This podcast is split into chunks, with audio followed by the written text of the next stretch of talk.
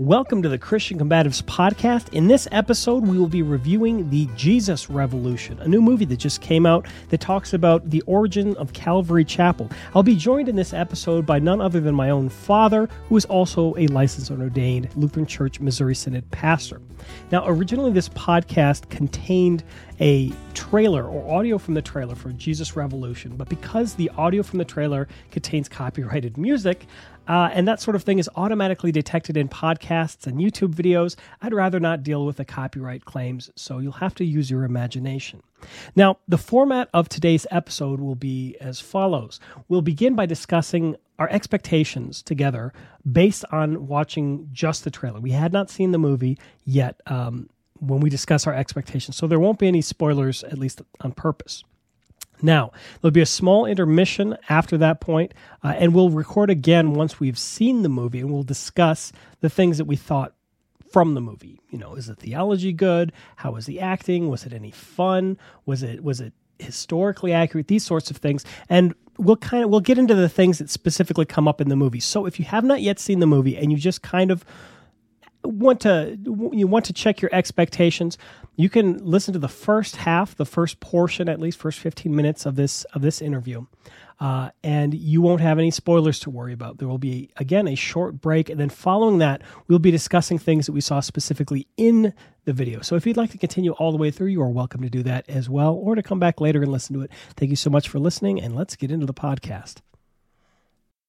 A movie came out just recently starring kelsey grammer who I'm going to refer to as Frasier from here on out because that's how I remember him. It's called the it's called the Jesus Revolution or Jesus Revolution, um, and it's based on a historical historical account of something that I wasn't really familiar with. Um, uh, something to do with with hippies coming to Jesus and the, the foundation of uh, I think Calvary Chapel. Uh, so, what do you know about the the history that the the movie is sort of portraying? It's uh, 1969, the Summer of Love, and uh, it's a. I lived it. I was there at the time. I remember uh, hearing about Jesus freaks, which I presume is is what this is addressing, and yeah, looking at the um, at the movie preview, the the Holy Spirit symbol that they use is the same spirit that Calvary Chapel uses. So it, it does does make me wonder if if they, they may be referring to the beginnings of Calvary Chapel or just that's a common uh, common symbol for the time. But uh, are you familiar with the, the pastor, what Frasier's playing? Or oh, uh, you know, I, I is it Greg Laurie? Uh, I mean, I wouldn't know. I don't. No, I I think either I, him or the, the hippie guy. I don't know if the hippie guy. I don't remember the hippie guy. Um, I, I, I heard the name of the pastor and he was familiar to me, but not until years later. Uh, um, and actually, I don't think that that was associated with Calvary Chapel, but it was a it was another church.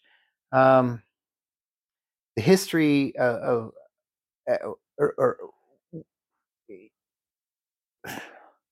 the Jesus Freaks. That, that was a name that was not an in, not a term of endearment necessarily, uh, um, much like the names of that was that were given to Christians. Um, well, I think about it like like holy rollers or something like that, like an almost derogatory term for all you weirdos. yeah, yeah, it's Jesus. you know I, I remember my family talking about them. Uh, basically, hippies that had some that, that had some kind of claim or connection to Jesus, which appears to be the presentation that's that's given initially in these previews. Um, I don't I don't remember it, it, particularly as as positive at the time.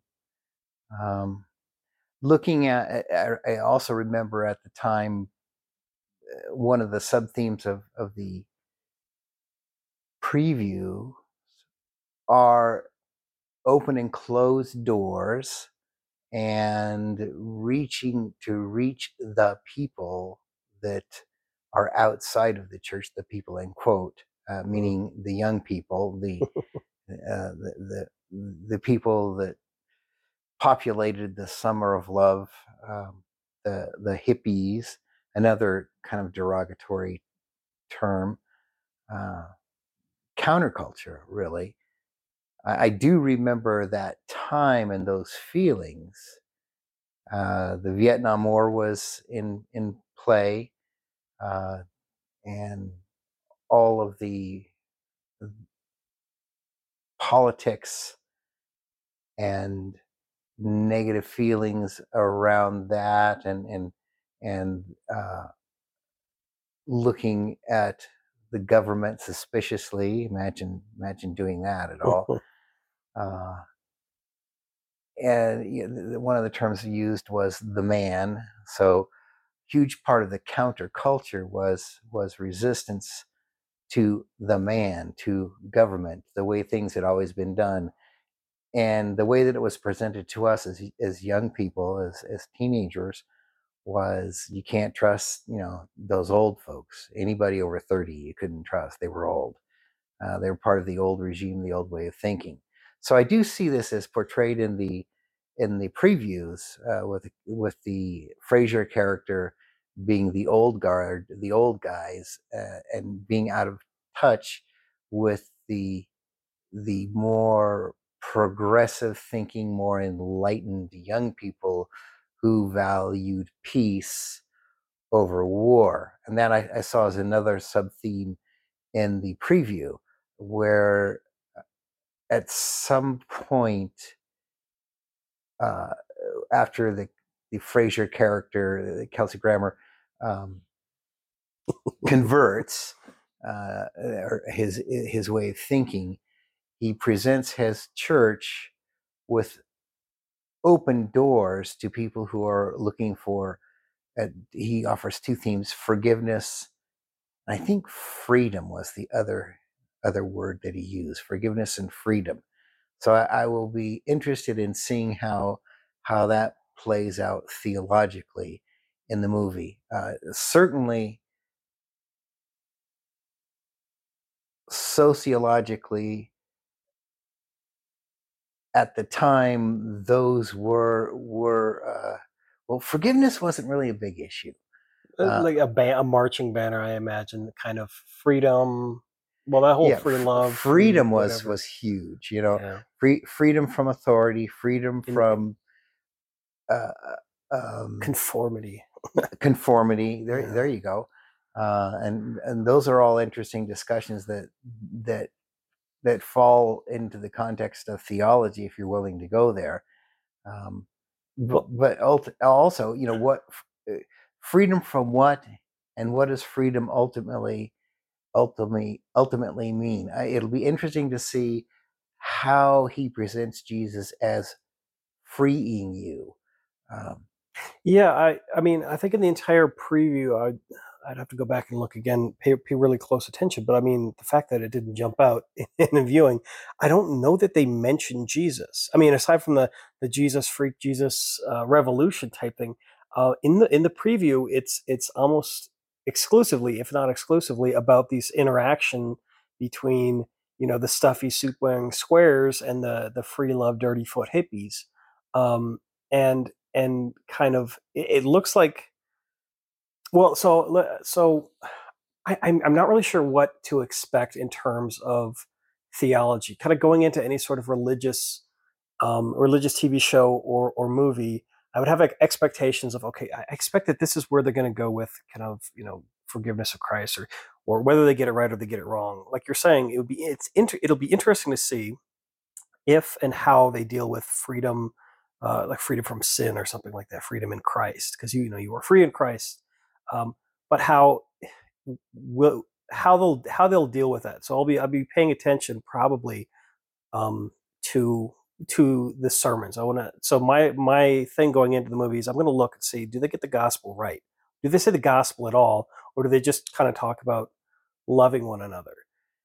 I think that's another. Uh, that's going to be the, a third big theme in the movie is the theme of love and and how the movie and the story define love uh, will be interesting. Uh, how historically accurate that will be in terms of of the cultural definition of love that was coming out at that time and and has really mutated but continued in into the present day you know we we have redefined love uh, where it, it is not the agape love that the Right. Bible presents as, as as the the ultimate and purest love from God, but it's a very selfish love, and and it will be interesting to see if if that's, that's the love that they present present, and if they pre- if the movie presents that, if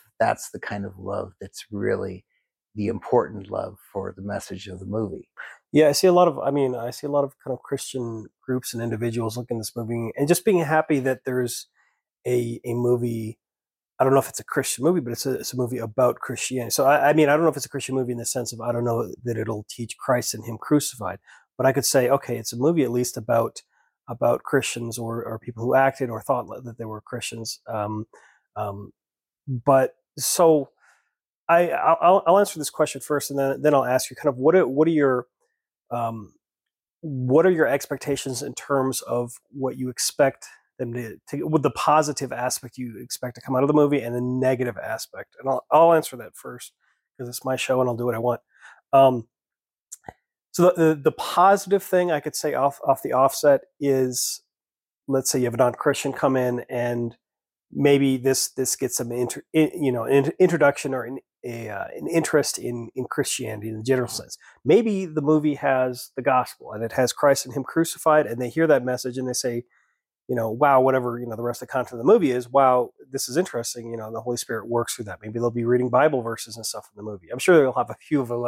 I I fully expect Bible verses out of context. I'm I'm already imagining. I mean, there's going to be like you know, judge not. That's going to be in there probably half the verse, not the whole verse.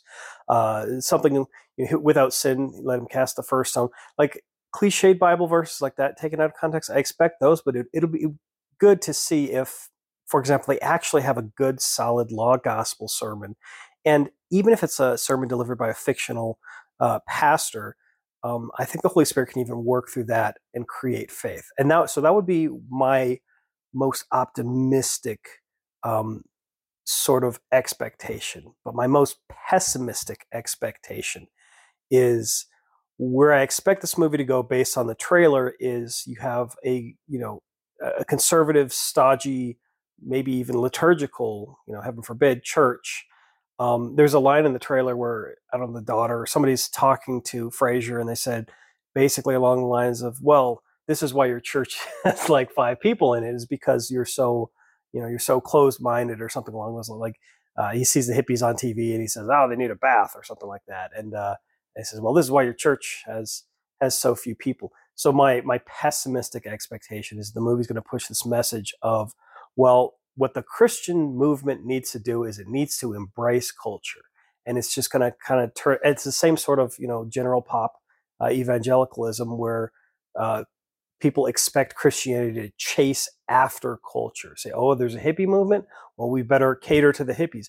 Oh, there's a you know there's a youth movement. Well, we better cater to their their music style and kind of uh, constantly chasing, constantly two steps behind the culture, uh, as if Christianity isn't relevant to, to all cultures and, and all and all times. So that's that's my my optimistic and and pessimistic sort of expectation. I don't know if you had the same or uh, a different kind of idea looking at the trailer. Um, similar. This is billed as a quote feel good unquote movie, Hmm. and in one way, one positive expectation that I can hope for is that I will come away with f- good feelings. Um, and the feelings, of course, proceed from the idea that look, Unity. people people were able to love each other. Yeah, people were able Yeah. to they were unified. They came together and they loved each other in spite of each other's differences. Sadly, that's not what Christianity is about, but it does make us feel good. yeah. The, the truth is, Christianity begins by making us feel terrible. If we don't go there first, we'll never get to the true reason to feel good. And, and we want to be careful not to be driven by our emotions. Uh, we want to be driven by the truth. Um, I, I share your real positive hope at, that in some way there is true gospel, truth in this movie that people who come to see it who are outside of Christ might hear the word and the Holy Spirit would have an opportunity to to work in their hearts and and bring them to a knowledge of their Savior. That would be a great thing. Uh, reading, eh, getting to the negatives, um, this movie looks like it's going to lean toward charismatic type theology uh, and possibly practice. I don't know. I didn't see any evidence of that. Um, but the idea that that you can hear God speak to you somewhere else besides His Word is a very dangerous and very wrong idea. And it's uh, uh reading the the uh, um, Augsburg Confessions uh, just a couple of mornings ago. I I was struck by uh, by how adamant the the uh, um, the confessors were about about the enthusiasts. that that that that that the enthusiasts were what they represented was a, a, a tremendous danger to the church uh, because it was, in fact, heresy. The, the truth is found in one place only, and that's God's word. We we don't have uh, special pipelines where where we're moved enthusiastically by the Spirit to to, to uh, discover revelations of our own. That wasn't represented in the in the uh, trailer. Um, uh, so it'll be interesting to see if that comes there. That that's a that's a negative. Uh, I'm I'm hoping it's not there. Yeah, I could definitely see it potentially going there. I didn't see it specifically in the trailer. Yeah, yeah, I could see. I sh- I share with you also the, the the the negative apprehension around chasing culture. I, I hmm. it's it's quite evident that that the the culture and music of the time is the shall we say bridge and i'll put that in quotes the bridge that the pastor uses to open the doors of his church for his people to come in. And and and that again is just so wrong. Yeah i'm sorry. It's just it's it, because it forgets what you said. The efficacy of of the gospel is the gospel. Yeah it's a, it's a time timeless truth. It doesn't it, i mean it may you cultural yeah you don't you may you may have to translate it into other languages but it's not that you know you have to let's make the gospel relevant well if people are still going to hell uh, then the gospel is always relevant yeah. my my one of the things that I that I that I saw, and you know, trailers aren't always chronological, but uh, what I saw is, you know, at the beginning, Frasier is talking about all these dirty hippies need to wash their feet or wash their uh, get it, take a bath or something like that. And by the time you get to the end of the movie, it looks like he is. I mean, from what it appears to me, it looks like he's kind of conformed to to, you know, well, the hippies were right. Not that he found some sort of way to bridge the two cultures, but that he found a way to bring the the stiffs and suits over to the hippie to the hippie side. Um, that they and, and so that's I guess that's part of the fear is that that he's going to take the kind of culture of the summer of love and say, you know, they were, they were right all along, and we Christians need to learn from these pagan, these heathen hippies uh, how to love one another because they got it right. So we need to conform to them. So I mean, again, this is it's pessimistic, but I've seen so many, so many bad messages in, in movies and sermons and TV shows and stuff like that that I can't help but expect the worst in this case? Well, I, I guess we shall see. Literally, we'll have to buy tickets. Yeah, we'll have, we'll have to buy tickets. This is the portion of today's episode of Christian Combatives where I originally had the trailer for Jesus Revolution. Now, unfortunately, this trailer contained copyright music, uh, and if I played the trailer, then it would be this channel that got the copyright infringement. So, to avoid any legal trouble, I've had to take out the trailer in the beginning and the middle of this episode. Uh, and I'll just give you this awkward intermission to break up the period of time where we talked about the movie before viewing and the period of time where we talked about the movie after viewing. So, without further ado, let's get back into it. Well, we bought the tickets. Yeah, we bought the tickets. We took the ride. Yeah. Uh, so at this point, we've now seen the movie. I don't know. I mean, I'm not going to make any sort of point of trying to avoid any spoilers. It's a movie about a historical incident. I don't know how much how much spoilers really count. It's not like there's a twist or anything like that. Um, but yeah, so now is kind of the perspective post viewing. So I guess the first question I would ask would be Did you enjoy it, at least on an entertainment level? Like if you were just watching a movie and this was on, this was on, you know, TV or Netflix or whatever, this came on, you watched it, would you feel like your time was wasted or would you feel like you actually enjoyed it, got something out of it? Actually, I I did enjoy it. Um, in fact, a couple of times it hit me very deeply because, again, having gone through that time, I connected with some of the characters' feelings. Um, uh, the the search for for something and, and looking in in the wrong places. Uh, I I couldn't believe that, that he actually used that line, but he did. Um, yeah. I think one thing that I'd like to preface my thoughts on this movie with is I am going to presume that it is historically accurate. Uh, it it may not be, and chances are that it's not. It's taken liberties, but but the only way I can honestly judge this movie is to assume that the facts presented are correct. Yeah, I mean, I'm going to do the same. I didn't, I wasn't familiar with with any of the characters. Uh, I didn't know any of the the names of the characters. Um, maybe I had heard of Lonnie Frisbee at some point, or maybe it's just the fact that I know what a frisbee is.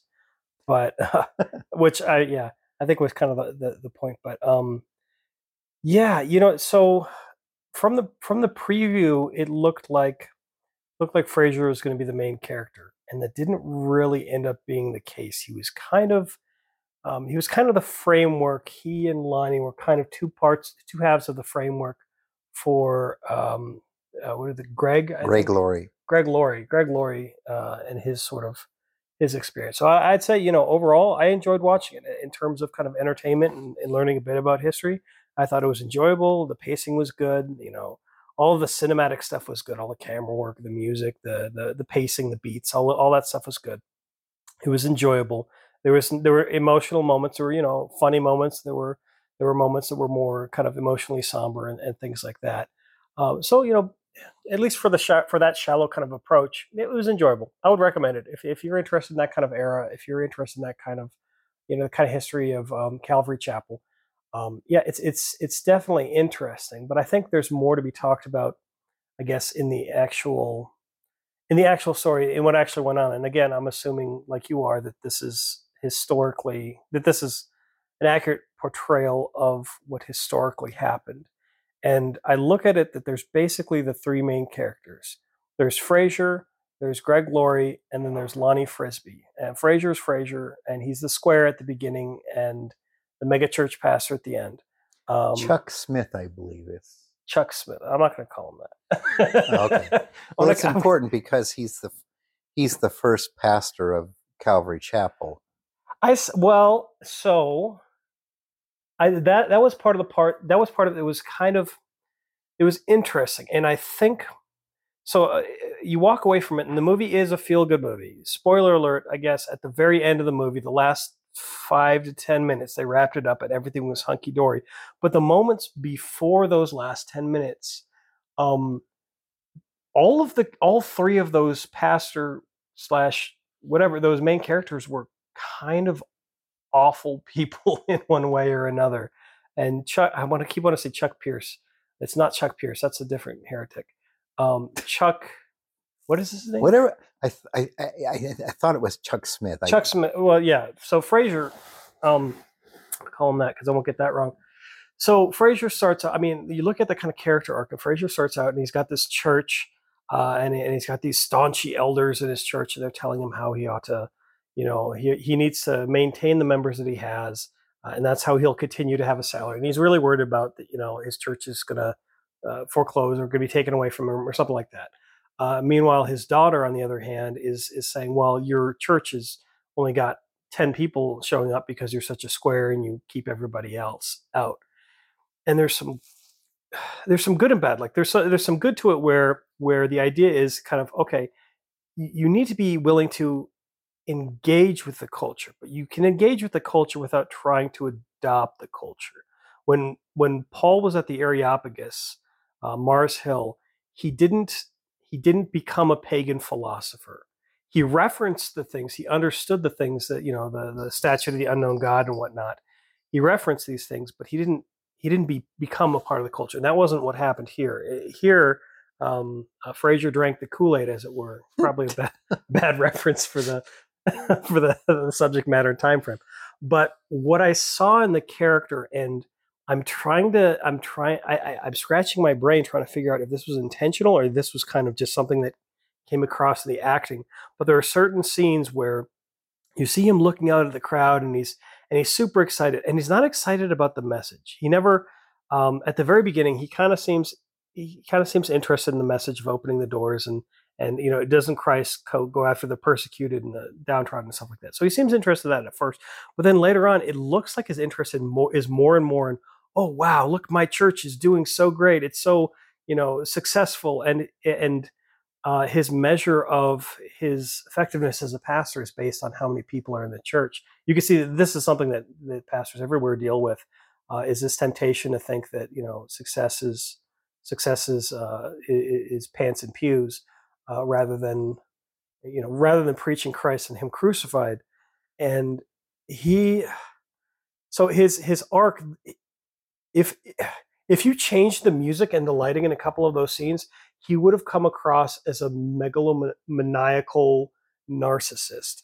um, there are, there's times where he's talking about this is my church. I brought you into it. I can take you out of it. Uh, there would be nothing. You would be nothing without me. And so there's scenes like that where I think that they're hinting at that there was some pretty dark, pretty dark stuff going on with uh, mentality and and behavior with with kind of uh, with Chuck Smith's character with Chuck Smith. Um, but even without that, like before those scenes happened, the way I was looking at the scene, I was looking at it and saying, "This dude is, this dude is obsessed with how quickly he was able to fill the church, and he has he does not care what's being taught. One Well- thing he just never mentions what's being taught. Uh, he does. He just just can we get more people in here? I I don't know if I would be that hard on him um, as presented in, in the movie. I it, he starts out, I would think, with a genuine concern of preaching the word. One of the very first things that happens at, at the beginning of this development, uh, when when what's his name Frisbee Yeah, Frisbee- uh, Lonnie. Lonnie Frisbee starts bringing uh, the different the hippies into church is uh, he he introduces them and then he raises up his Bible and says, "This is the word I believe of God. If not just this is the word, let's open it." Yeah, Let's he, he says something it. like, "This is the word of God. This is truth. This is life. Yeah, let's open." and it." and he Yeah. seemed to continue. So so I don't know that the the movie may or may not have done that justice, but if if that's the case, at least starting out as his heart seems to be in the right direction. Um, now we can have our heart in the right direction, uh, but but our our feet are walking a different way. Uh, and I agree with you. I've seen this happen a lot in in American evangelicalism. Uh, the uh, I've seen it happen a lot uh, in in mission work in uh, across denominations. The the heart of the missionary is is to reach the people. Um, uh, I heard from one of our own theologians while sitting across the dinner table with him one afternoon uh, in the in the backyard, uh, drinking beer and smoking cigars, uh, which I don't I don't partake of the cigars part. But uh, he looked at me and said, "I don't understand why we're fighting about doctrine when people are dying."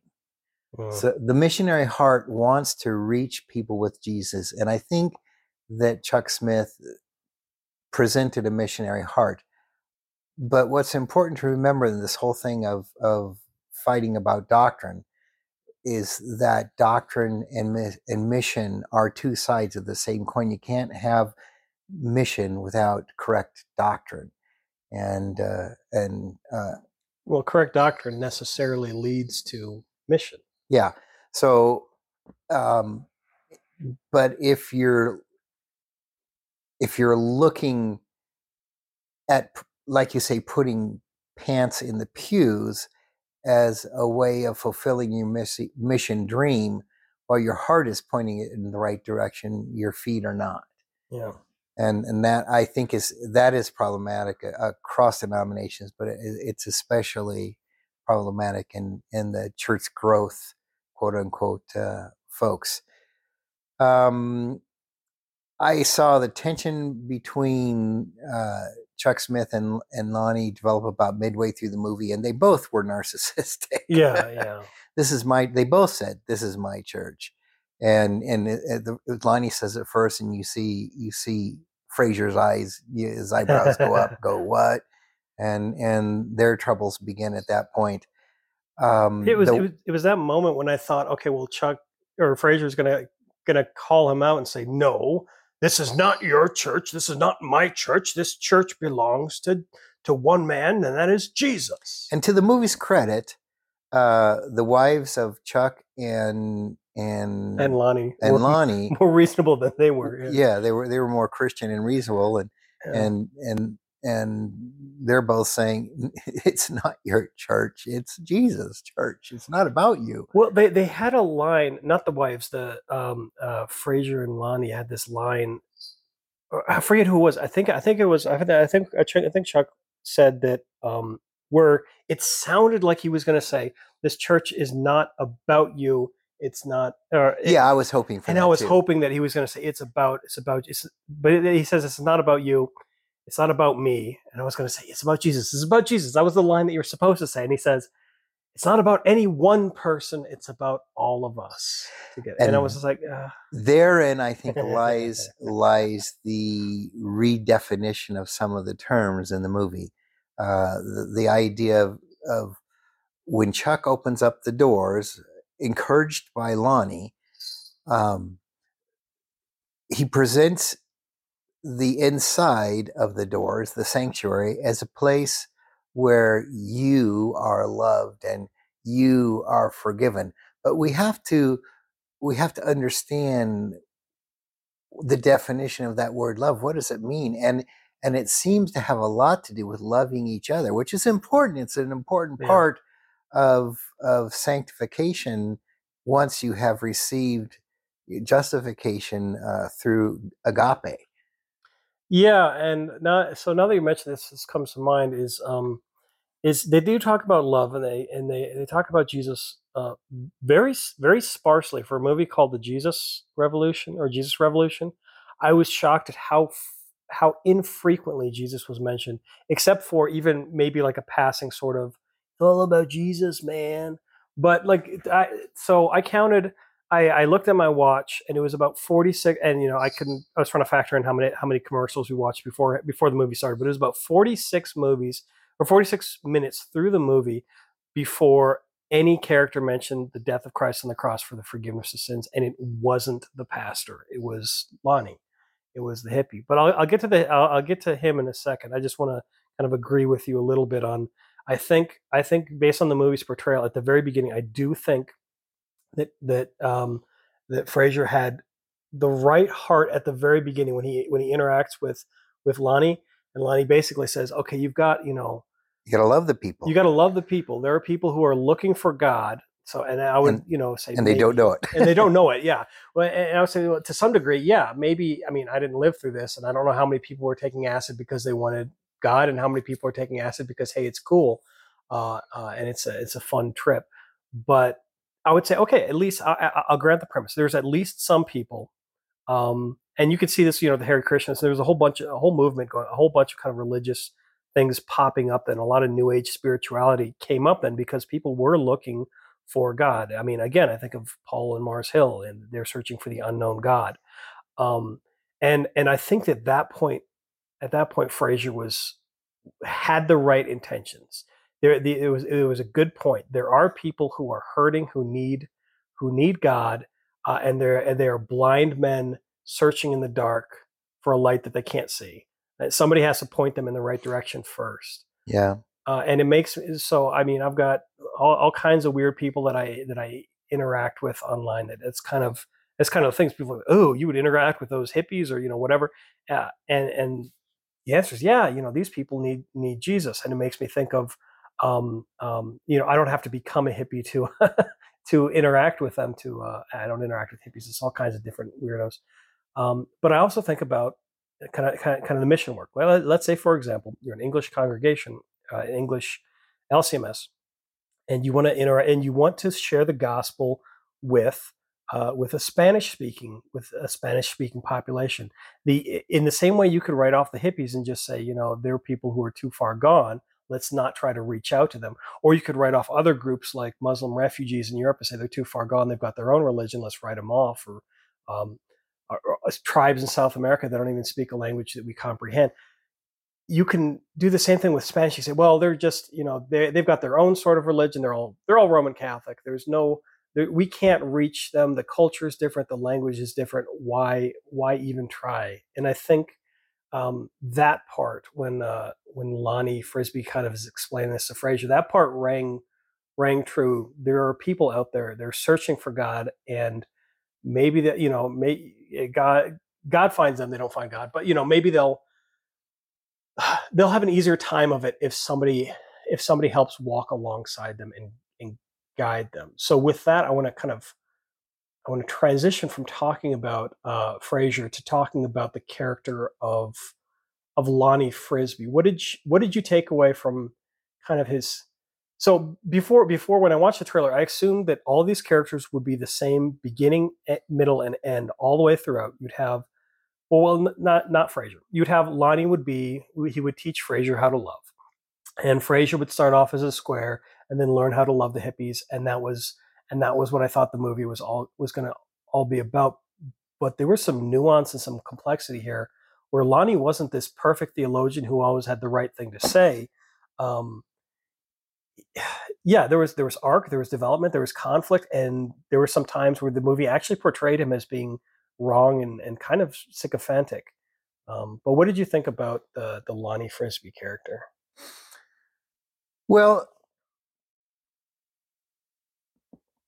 I was impressed with it was a very tense moment. His first encounter with Chuck was facilitated through Chuck's daughter and mm-hmm. and and uh, uh, you should see the movie because it is kind of humorous as to how and why that comes about. Um, but you know, watching Chuck's daughter in the background, her eyes begin to tear up, and even his eyes begin to tear up as as this hippie with the uh, Jesus cape on starts preaching gospel, using the word of God, uh, fairly better than one would expect from a, hippie, quote unquote. Yeah, some drug addled, unwashed, yeah. barefooted. And, and, we find out in the story that that he is, you know, he does have a history of drug abuse, and he's come out of it, and and so his discovery of of people looking for God in the wrong places begins with himself. Uh, and and we see that also with the the third character who is who Greg is the Laurie. main protagonist, um, Greg Laurie, uh, who goes through a, a, period of of searching, you know, through through drug abuse as well. Um, so initially, I, I'm, I'm impressed with that. I'm thinking, man, this guy's he's going in the right direction. What troubled me deeply was that over the arc of the story, which covers roughly about a year from from 1968 to 1969, Uh-huh. um, Greg Laurie become who who was in high school when we meet him the year before is given the keys to a church to pastor Oh, that's right. That only takes a year. Yeah. uh, and and and immediately at the from the very beginning in Chuck's church, Lonnie is allowed to stand up and preach before the congregation. Um, some folks might ask, why is there a problem with that? And uh, I, I, I'm I'm troubled with the the theology of ministry is is is greatly violated there. Well, yeah, and the way that he's introduced, the way that Chuck introduces him to the congregation isn't, hey, look, here's this guy who has, you know, he's got a seminary a, or an informal degree or something like that, or I've thoroughly vetted his theology. It's here's this hippie I met last night or the week before or something. He's known him for maybe at the most a couple of days, and he says, let him let him come up and and share his story. The interesting interesting thing is from that point on, basically Chuck takes a back seat. It you don't really see him doing a lot of preaching at that point. He's basically he's invited in this guy who who can draw the crowds, uh, and he sits back as a pastor. This bothers me that he's you know he's he's the pastor and he kind of sits back and allows you know he said it allows this guy total freedom, and the guy completely reshapes uh, the structure of the church. Um, and and presumably the theology too, although I don't know. well, so that's a that's a question: is how much did the theology actually change? Was um, yeah, so yeah, they kind of went along with the he kind of went along with the theology, and uh, it was one one of the one of the moments that I thought was uh, particularly interesting. They're having they're having the words of the the pseudo words of installation. they're having they're having the Lord the Lord's Supper, kind of. And um and Chuck's up at the front and he's got his little his little jigger of wine uh and everybody I guess ah, uh, but it didn't taste like wine. well okay so there we go. That's well that's that's problem two. Problem one is every you know he raises up this this cup which I assumed had wine in it because I would assume that that's what you know uh, what you would do if you're following the Bible. And he and he and he starts paraphrasing the words of the words of Christ. He says something along the lines of uh, and then Christ and he sat and he sat down and he looked and he looked around and he held up the cup and he says, "This represents my blood." And I, I, Which I looked, shed for you. which is shed for you for Yeah. yeah. for the forgiveness of sins. Yeah, and I, I looked over at you in the seat next to me. We both physically cringed at the same moment. Just this insertion of represents. You know, you got to change the Bible to fit your theology somehow.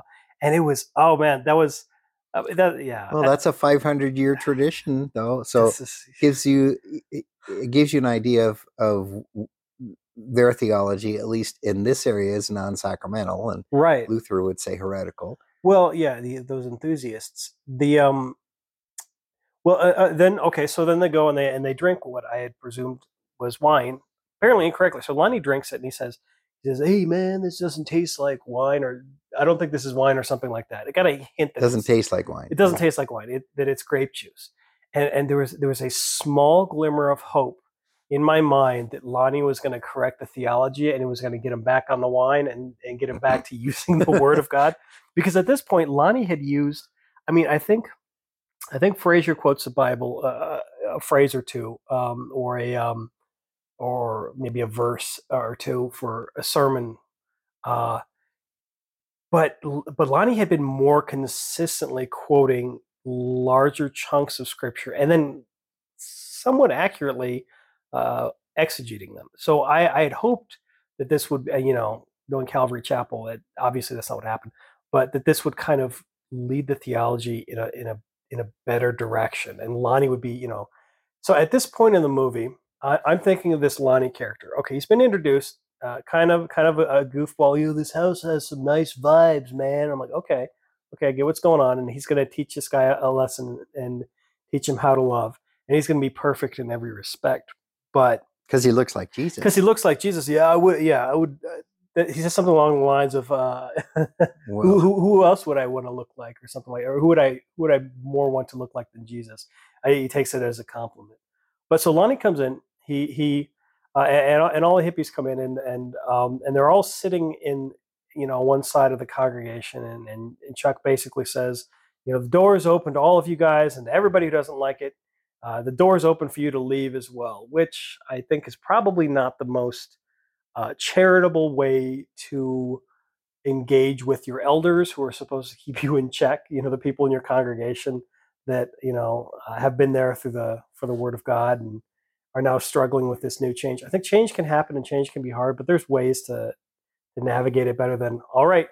We've got a bunch. Of, we're, we're doing a hippie thing now. door works both Where the door works both ways. Yeah, get he. again, I think he brought up. I think that was after he brought up this this praise band, the first first ever praise band or whatever. A bunch of a bunch of you know uh, long haired guitar playing weirdos.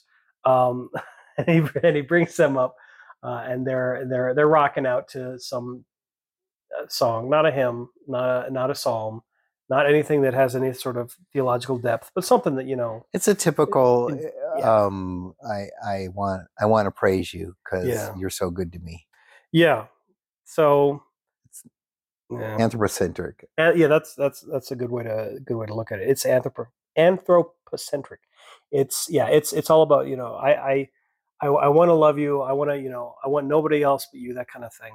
Um, so, anyways, back so so Lonnie character uh, at the beginning he seems it looks like the movie's going to portray him like the perfect guy, uh, and he's going to teach you know Chuck all these lessons. But as the movie progresses, you see some conflict between him and his wife, and I think that there's I think that the one of the pivotal moments of the movie. Uh, he's so this is fast forward. They've all got they've got a big tent. You know, there's a revive. There's a huge Calvary Chapel thing going on. They got a huge tent, packed to the gills, full of people, and he's uh, and he's given some sermon or message or something like that about. I think it was about Jonah. Um, uh, he doesn't he doesn't compare Jonah to Jesus. He basically says you're you're Jonah, and and uh, this was actually this was the closest thing to law I think I saw in the entire movie. Is he says that some of you guys are hurting because of drugs, because of the lives you're li- you're living, because of the choices you're making. You're hurting because of these things, and if you turn to Jesus, then you'll be free of those those things. Although there will be a period of time of adjustment. Um, you know, being in, in, in this the smelly whale or something. Yeah, like this is no. It won't be fun being in the whale. yeah, it won't be fun being in the whale, but once you're through the whale, uh, you're good. Which I would be careful with you. With I mean, I could see potentially how that could be theologically somewhat true. You know, your life, your soul's definitely in a better place. your heart's in a better place once you have once you have Christ. But but becoming a Christian doesn't mean that all of your addictions go away and all of your struggles in life go away. So so so that so he he preaches that, and that was the closest I think I ever saw to him saying something like, "This drug use is a sin." Um, Yes, and and that's the problem with being quote unquote accepting. Eh, Um, Jesus, uh, people like to say that that Jesus is not judgmental. Um, that that he accepts everybody. yeah, Uh, but the fact is, well, no, he doesn't, and he is judgmental. Uh, he wants to receive everybody, but not everybody wants to be with him. you know he's he has to he, he can only receive them his father can only receive them without sin Yeah. and that brings to you know another major theology I, I, would love to know and i'll, I'll go I, I I didn't want to do it before this interview but but i'd like to go see what chuck smith how he was a pastor what training if any did he have and in what denomination what background was was his background um, because certainly the, Lonnie and and most certainly Greg Laurie had no training at all. Yeah, Um, but so so that's one thing that that bothered me. Uh, of course, the non-sacramental aspect of it. I figure, okay, there's a great many, a great many uh, uh, denominations that uh, that have that stumbling block, um, and uh, uh, prominent along with that was decision theology. Oh yeah, that especially when. So they had yeah, there was a baptism scene where everybody's getting baptized at Pirate Cove, and I think, I think the guy, um, I think uh, somebody's getting baptized by Chuck, and he, and he basically says, you know, baptize in the name of the Father, Son, and Holy Spirit. And he dunks him underwater. That's all well and good, but then it cuts over to to Lonnie and and and Greg, and Greg comes up to Lonnie, and Lonnie says, you know, do you want to do you want to be baptized today? And Greg says, I don't know. And Lonnie says, would you like to choose right now? And then I think, I mean, I'm not sure if that's a sinner's prayer. Basically, prayer. guides him through the sinner's prayer. Yeah, he got yeah, he guides them through the sinner's prayer, and and he basically says, at this point, you're making a choice. You have made a choice for Christ. You have made a choice to to invite Jesus into your heart. And you know, um, you you talked about being healed of drug addiction. Yeah, You know, just knowing Jesus does not automatically do. it. One of the things that Lonnie was saying to to the group was, you. uh, He finds this, and this is a theatrical moment uh, that may or may not have been constructed by him. Nonetheless, he finds this woman who's a drug addict, and he goes to her and he looks at her, and he says, "You, you can be healed, but it will require a decision from Mm. you." Yeah, um, so I, I, you know, it, it really became, you know, th- th- there's so much trouble with with that kind of a theology, and and and that was that seems to be a very very prevalent uh, part of of uh, Calvary Chapel in the movie, and and perhaps Calvary Chapel today, as it is in in, in many denominations. Uh, that it's not that we're we're healed because we chose to be healed. It's we're healed because Jesus chose us Yep. for healing. and yeah, and he chose to heal us in that way. Yeah. There, there are some times where healing doesn't come in the way that we want. Uh, somebody who's very sick may be healed by being brought to heaven rather than uh, rather than recovering. Or if they recover, maybe they don't recover all the way. Um, if you've got yeah, if you've got somebody who's got you know really serious health problems with their legs or something like that, maybe healing is amputation, not a miraculous stand up and walk every single time.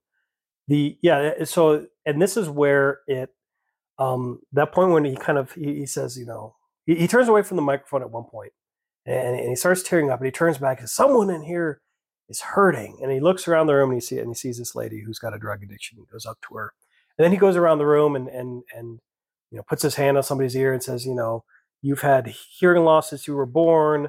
Uh, now you're now you're going to be Receive healed your hearing. receive yeah. your hearing and it doesn't it doesn't ever show the resolution to any of those things it doesn't ever show the resolution like okay oh wow you know the person doesn't jump up and say oh i can hear now um, but uh, there there's one character i guess who, who comes in he comes in in a wheelchair and he's like i'm dying man i'm dying and he says you're not dying and you're you know this is a bit earlier on in the movie he says you're just uh, that's just the drugs talking or whatever um, and then that, that guy later on, he's he says that he's free of addiction. He doesn't have any crazy. He's talking to a, a time Times reporter, and it, or a Time reporter for the magazine Time, and and he says he doesn't have the addiction anymore. And you know they're saying, well, that doesn't make any sense. He says, I, I know, man. It's just the way I told you. So presumably that was a miraculous healing. Um, but any of the other cases where he kind of he kind of says, you know, I'm going to cure this person's deafness or whatever. I, it doesn't it doesn't ever show whether it happens or not. and you see you see it in in Chuck's face. Uh, he's he's troubled by this, Mhm. and he confronts Lonnie on it later. He says, "I think you need to cool down on the theatrics." Oh, the, yeah, you need to. It's not theatrics; it's the Holy Spirit. It's the Holy Spirit. I can't, you know. Well, Yeah. and then later on, much so this so the the the peak of the sycophancy of of Lonnie Frisbee is when he's at um he's there's there's a time he's in front of the congregation or whatever, and then he just jumps up and he says, "The Holy Spirit needs to heal someone. Somebody in here is hurting. I, Yeah. I need to." So and and he starts frantically like trying to find somebody who's who's got an illness that that, that he can heal. and he um, does it because Chuck is preaching and he's not. Yeah. Well, and then you see earlier on, I think I think probably one of the preceding scenes, um, he's he's out in the backyard in front of a campfire and he's crying and he and he wants God to use him. He says, you know, please keep using me. Oh, that reminds me the um yeah the the scene Somebody's where gonna have to see this movie by the time. well we're done. that's fine. Uh, presumably the people who are listening to this have already watched the movie and at this point they just want to agree or disagree. that's a that's a great thing about watching or listening to, to reviews of uh but um so so you've got this um I forget what the, the, the television program called, like Miracles Exist or Miracles Are Real or something. There's this female host. I think it's still, I, th- I think it's still, there's still a variation of that on YouTube because it sounded familiar. This lady's basically talking to Lonnie uh, and he's talking about, you know, God uses him and stuff. And she says, So are you a prophet? oh, it was yeah Copeland. Was that? Uh, he- her- yeah, Kenneth Copeland's wife, I believe. oh, So, so they're deep, deep uh, televangelist and and uh, charismatics. yeah, Uber, well, Uber heretic extraordinaire and his wife. Um, yeah, so yeah, they she she asks him basically, you know, so are you a prophet? And, he's, and, he, and he thinks about it. He says, um, and everybody's looking at him, like Chuck's looking at him, and he says, "Yeah, yeah, I am. I guess I am." Yeah, and and that fi- gets to the final trouble spot for me, which I was afraid was going to happen and did happen. Enthusiasm did enter in, at least in the form of Lonnie. I don't know if it's if if, if it's there with Calvary. I, I got a feeling it might be, um, but the idea that that God speaks specially to certain people Yeah, and that is easily dealt with the first time God speaks to the prophet and and it turns out not to be true.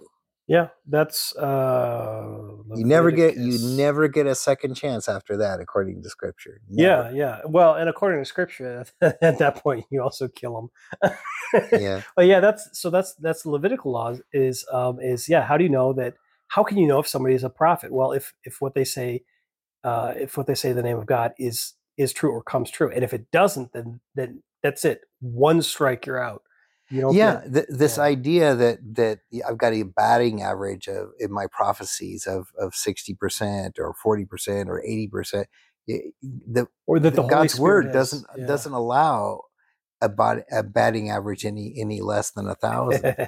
well, yeah, and and and this idea that the Holy Spirit has difficulty conveying clearly. I mean, how many times in the in the Bible do, does do does God talk to you know a prophet uh, and they get you know verbatim they get some some really ex, it, like direct commands that they can give to the king or whoever whereas kind of modern modern takes on this are well i think i'm getting a feeling from the holy spirit and then just something really vague or general the holy spirit is laying a feeling on my heart about growth or about renewal or about revival or but you know just pick a pick a fancy prophecy bingo word and that's um and that's what they they, they kind of go with and, and again biblically that's never i can't think of a single example where god gives a prophecy to a prophet and they have difficulty knowing what the prophecy is to give to the people i, I can't think of a sig- i can think of examples like um eli and um uh what's his face uh, Samuel. Samuel.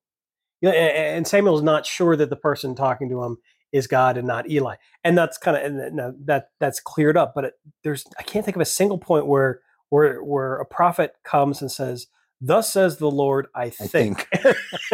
if I recall correctly, uh, thus thus laid the Lord on my heart a general feeling of. Uh, fire will rain from the sky if you don't repent of your and and that's the beauty of finally to bring this whole thing full circle and and it's leaving out um the the the main protagonist Oh, which Greg, is, yeah. which is greg but i think maybe that's a good thing for people who haven't seen the movie uh, i'll just give a hint that that it, it's highly likely that that that he gets the girl in the end uh, other than that i won't say anything um, yeah. but the, oh, I, I forgot what I was going to say. Well, I had two points I wanted to make. Um, to come full circle, in the beginning, people are searching for something. Uh-huh. Uh, you know, in the old days, I don't know when you were a kid if they ever talked about this, but but, but when I was finally learning Christianity for the first time, eventually, um, you know, it was, it was how do you fill the God shaped hole? Oh you? yeah, I've heard that. you know Uh, so so people try and fill it with all kinds of things, and and if you you don't know about God, you don't know what to fill it with. Um, well, what is the solution to that? The the the solution to that is God's word, and that was the thing that that I wanted to say is that you don't you can say as a pastor or even as a as a layperson th- this is what god says and then you can point to the bible and say see it's right Mhm. here Yep. um uh if you want to say God laid something on your heart, it's in, it's impossible for you to, for the most part, say.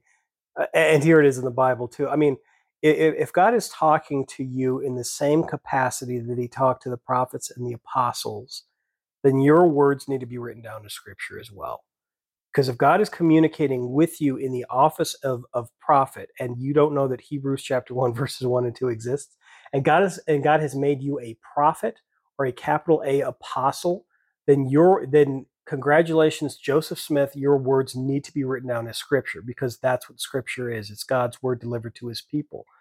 Um, but yeah, this and joseph would agree with you well, Joseph Smith would agree with, but I mean, if you think about kind of the enthusiast, char- charismatic sort of, uh, how many of them would say, you know, when they're getting a when they're getting a word from God, or they get a feeling from God, or God lays something on their heart, or whatever, how many of them would agree when you say, okay, then that's the the next chapter of the Bible, then, because if this is what you're claiming, then then all Christians around the entire world need to study your word as the literal spoken word of God.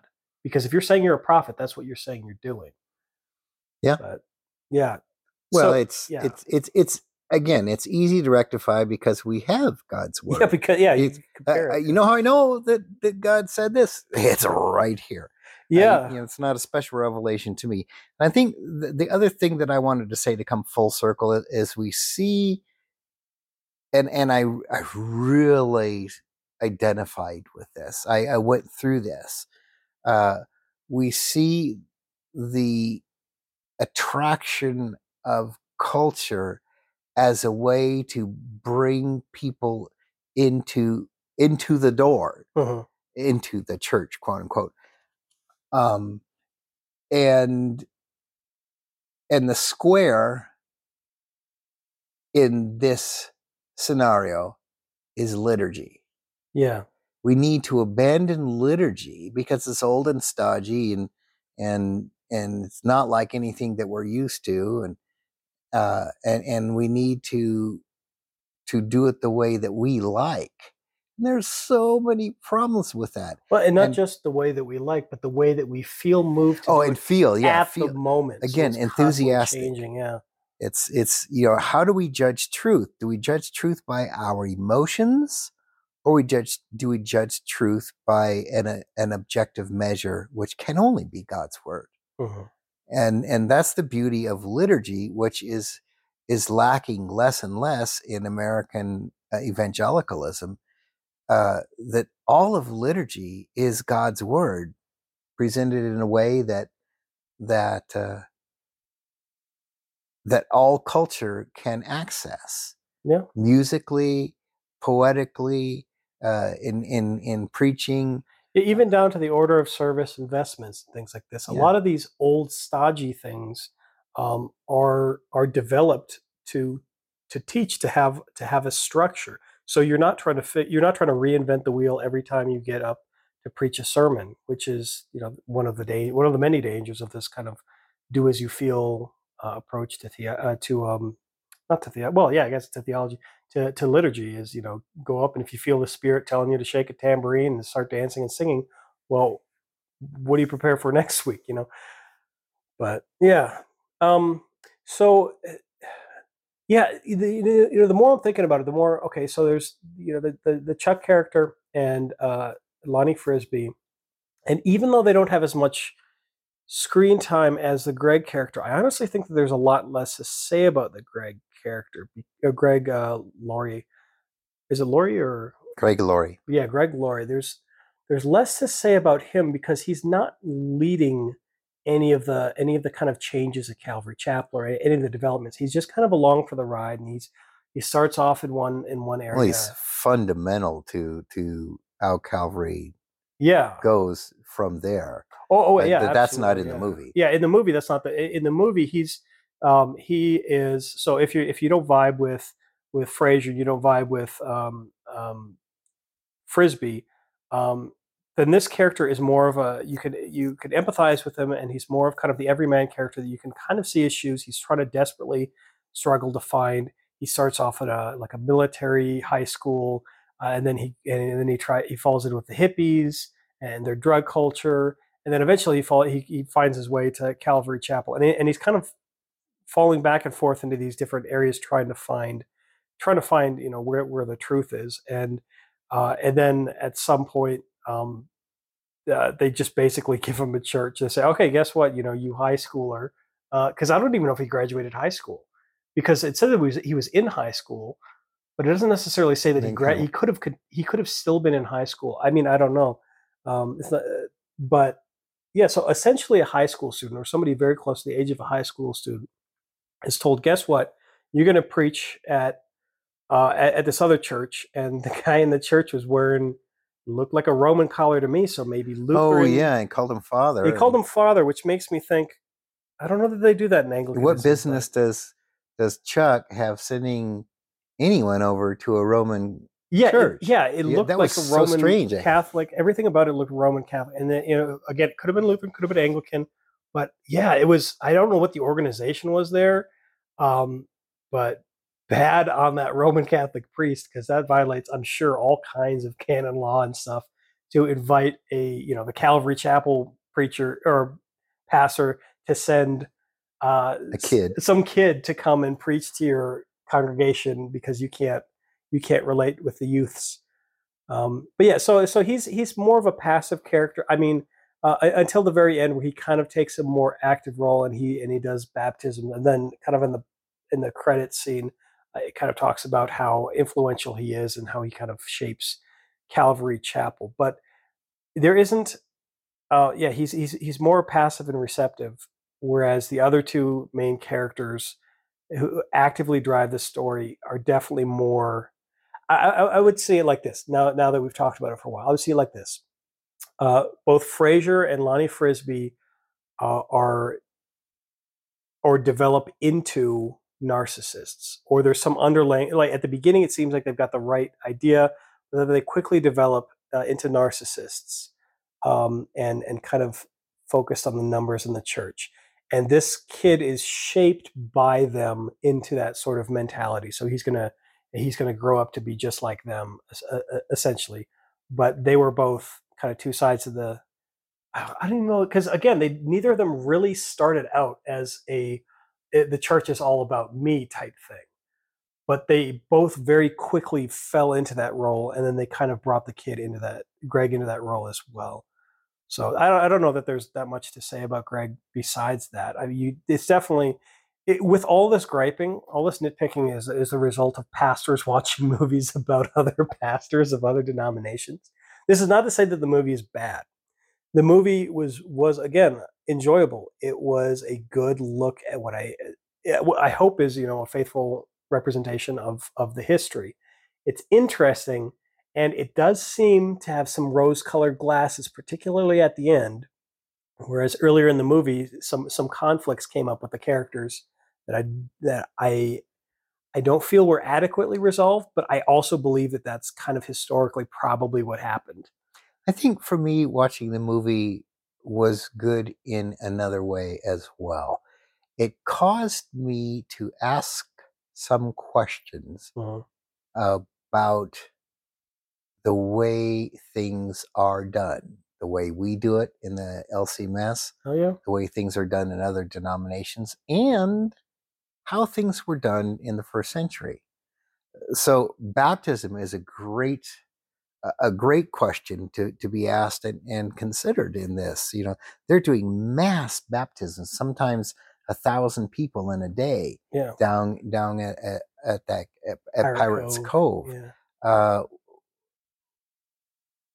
and it, it's John the Baptist was certainly doing many many baptisms as well in you know in his Pirates Cove on the on the Jordan River.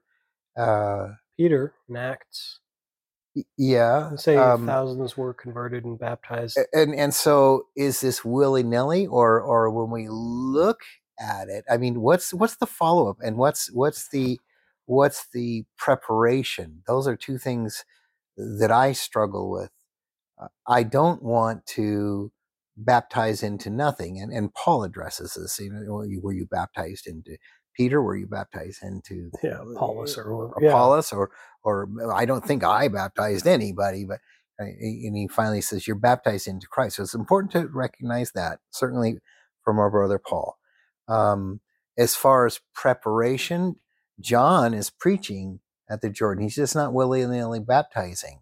Peter uh, too. Peter's sermon. Yeah, Peter's sermon. He's he's preaching, and and then what what is the follow up? What are they baptized into? They're baptized into Christ, but also they're baptized into the body of Christ. Mhm. And uh, what happens to those thousands of people that are baptized without, you know, without record, without without uh, preparation, and without follow up? Do they become a part of the body, or is it as an, uh, as frivolous as the altar calls at a Billy Graham uh, get together? Right. where where you know I know people that have that have been that have come to to to the altar uh, several times eh, during several uh, uh, Billy Graham events. You know, uh, it's I mean it's good that preaching is done, and and and baptism, of course, if you're if you're sacramentalist, you believe that once is good for all right Right. how many bap- people are baptized several times? We know in some denominations that you know, that that unless you're baptized into that that particular church on that particular corner, you, you need to be baptized again. So it's it's it's odd. Um, you know, so the theology bapti- uh, of baptism is important, and also the preparation and the follow up. Uh, I, I don't know, you know, what happens in Calvary Chapel, but but it is concerning you know, i- it's a question that I have to ask in in my situation. Do I baptize everybody that wants to be baptized without any preparation and without any follow up? Without without any any structure uh, at Mm. all. And this is one of the things that the that I think I saw in the movie that that we- we've already kind of talked about is, or even in in the sense of liturgy. But if we apply structure in liturgy, you can apply structure to baptism as well, before and after. You know, what what are the steps leading up to baptism? Is there instruction leading up to baptism, or is it just some tourists come by and say, "Hey, I'd like to be baptized at this You know, famous we, spot"? we just came in from Texas. Yeah, we just came in from Texas. Was an example from yeah, example from the movie. But you know, there are people who will they'll say, "Oh, that's a pretty church," and that's you know, I'd like to go get baptized there real quick, and then you know, get back to the bar, or, you know, whatever it is. Um, and and and I and I think it's it's again, this is even in the sense of baptism, this is the same question of kind of structure versus versus. I don't want to just say enthusiasm. I want to say unbound, un, unguided enthusiasm. One of the characters, I wrote this down because I thought it was a, I thought it was a very telling line in the movie. I don't remember what character it says. It was either it was either Lonnie or, or Greg. I think they said, "What if this is just another high?" I think it was Greg, uh, and he says, "What if this Yeah. is just another high?"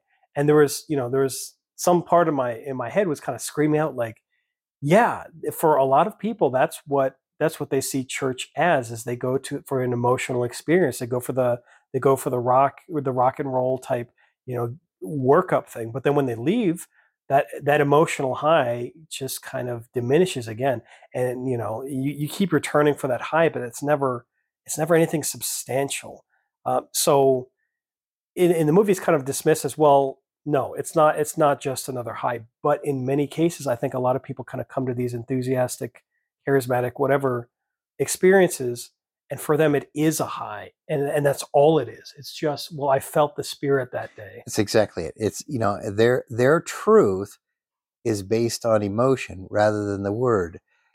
Uh, the Greg Laurie is listening to the word for however long he's listening to the word. Reluctantly goes down into the water at at uh, Pirates Cove and is baptized and and, and uh, comes up out of the water it's only after he comes up out of the water that he's convinced it's true. Yeah. He's convinced it's true because he feels it's true. Which And it's just not right. well, and then even later in the movie, his feelings he he has negative feelings, so it makes you it makes you wonder if he starts questioning everything based. Yeah, well, I, I think I, I think we've probably talked enough uh, about this movie. I mean, we, there's certainly plenty more that can be said, but I think I mean one of the one of the takeaways uh, over you know should you watch the movie or not? I would say yes, and the trailer makes it look much more simple than it is there's a lot of nuance that goes on in the movie because I think in much because it's a, a historical uh, it, it's it's it's representing historical account. You don't have you don't have as many neat ends, uh, you know, uh, resolutions that, that you would have in a in a movie that's written by without without any reference to history. Um, so there is there is some some complexity and nuance. None of the characters are as one dimensional as they absolutely seem in the trailer. Um, so yeah, I mean, uh, if you want to do the, the the Siskel and Ebert, would you give it one thumb up, two thumbs up, thumbs down? What do you think in terms of should you watch it or not? Uh, for entertainment, I give it.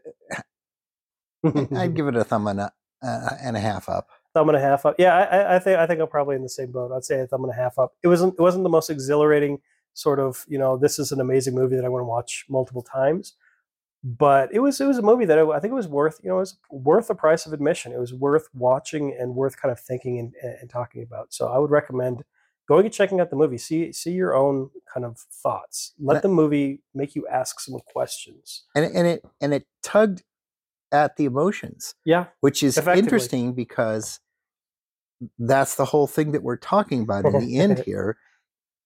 The, what the movie does or attempts to do to you, it may not do it to you. It did it uh, maybe a lot more to me than to you because, again, that was that Yeah. those were my formative years, and and I know everything that was going on then.